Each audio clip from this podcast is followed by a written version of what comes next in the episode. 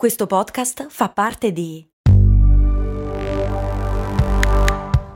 Voice Podcast Creators Company.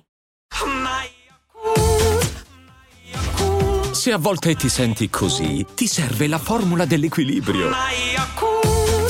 Yakult Balance, 20 miliardi di probiotici LCS più la vitamina D per ossa e muscoli.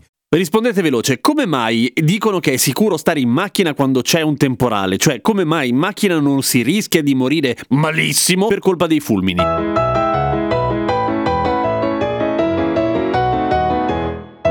Se hai risposto che la macchina è isolata dal terreno dagli pneumatici, toccati il naso. Perché non è vero. E perché ti ho fatto toccare il naso? Boh, perché sono scemo e mi faceva tanto ridere l'idea che tutti vi toccaste il naso. Perché avete sbagliato. Perché è quello che si pensa sempre. La gomma isola, la macchina è poggiata su quattro gomme, evidentemente sarà quello il motivo. Ma ci dimentichiamo di pensare a un piccolo dettaglio, che il lampo, o il fulmine che dir si voglia, ha appena attraversato chilometri d'aria. Che cosa gliene può fregare a lui delle gomme? Vai tra, che tranquillamente riesce a a saltare dal telaio al terreno senza proprio battere ciglio. Il fulmine è proprio così, cioè se ne sbatte delle regole. Regole zero il fulmine. No, in realtà regole tantissime, motivo per cui se è abbastanza potente appunto riesce tranquillamente a saltare dal fondo della vostra macchina al terreno, peraltro fradicio di pioggia, per cui bello conduttivo. Quello che rende sicura la macchina quando c'è un fu- relativamente sicura una macchina quando ci sono i fulmini è il concetto stesso della gabbia di Faraday, che non era uno che creava delle gabbie ma bensì uno che scoprì che il fatto di essere all'interno di un oggetto che conduce, come ad esempio una gabbia di metallo, ti salva il culo. Perché? Detto molto semplicemente perché l'elettricità, di qualsivoglia potenza, sceglie la strada più breve, sempre, perché l'elettricità fa tanto la figa, ma poi è pigra. E quindi cosa fa? Quando sei in macchina, arriva sul tettuccio il fulmine ed essa passa sulla carrozzeria e dalla carrozzeria al terreno, di solito attraverso i cerchioni delle ruote. Chi glielo fa fare di passare dentro un attimo, allungare il tragitto solo per salutarti? Al massimo ti scrive dopo. E se hai l'antenna, perché hai la macchina vecchia, perché adesso l'antenna non si usa più. Ecco, questo è il motivo per cui è relativamente sicuro stare in macchina, nel senso che la cosa migliore sarebbe stare in macchina con le mani a posto, cioè le mani lontane dagli oggetti, lontane dal volante, lontano dalla leva del cambio, lontano da tutta una serie di cose. Non è probabilissimo che succeda il peggio, ma ad esempio se dovesse mai entrare dall'antenna friggerebbe l'autoradio e dall'autoradio a te un magari un salto lo può fare, anche se di solito appunto scegliendo la strada più breve per arrivare a terra sceglierà la strada più breve per arrivare a terra, vale a dire antenna, autoradio, la frigge e da lì probabilmente struttura del cruscotto, telaio, cerchione, pavimento. E allora perché dicono che tendenzialmente è più sicuro avere la suola di gomma se stai lavorando sull'elettricità? Beh, in genere perché dipende dal voltaggio. Un voltaggio basso può in alcuni casi essere bloccato dalle suole di gomma, anche se c'è da dire che non è un buon metodo per cui non fatelo, perché le suole spesso non sono sufficientemente spesse, spesso spesse, da riuscire davvero ad isolarvi dal pavimento, ok? Se bastassero le suole potreste tranquillamente camminare in mezzo al temporale e non prendereste mai la scossa senza morire male, ma questo ahimè non accade. E come mai è così pericoloso stare sotto gli alberi? Beh, perché gli alberi sono molto alti, sono molto conduttivi, sono molto bagnati, quindi attirano i fulmini come poche cose al mondo e non è che se tu sei sotto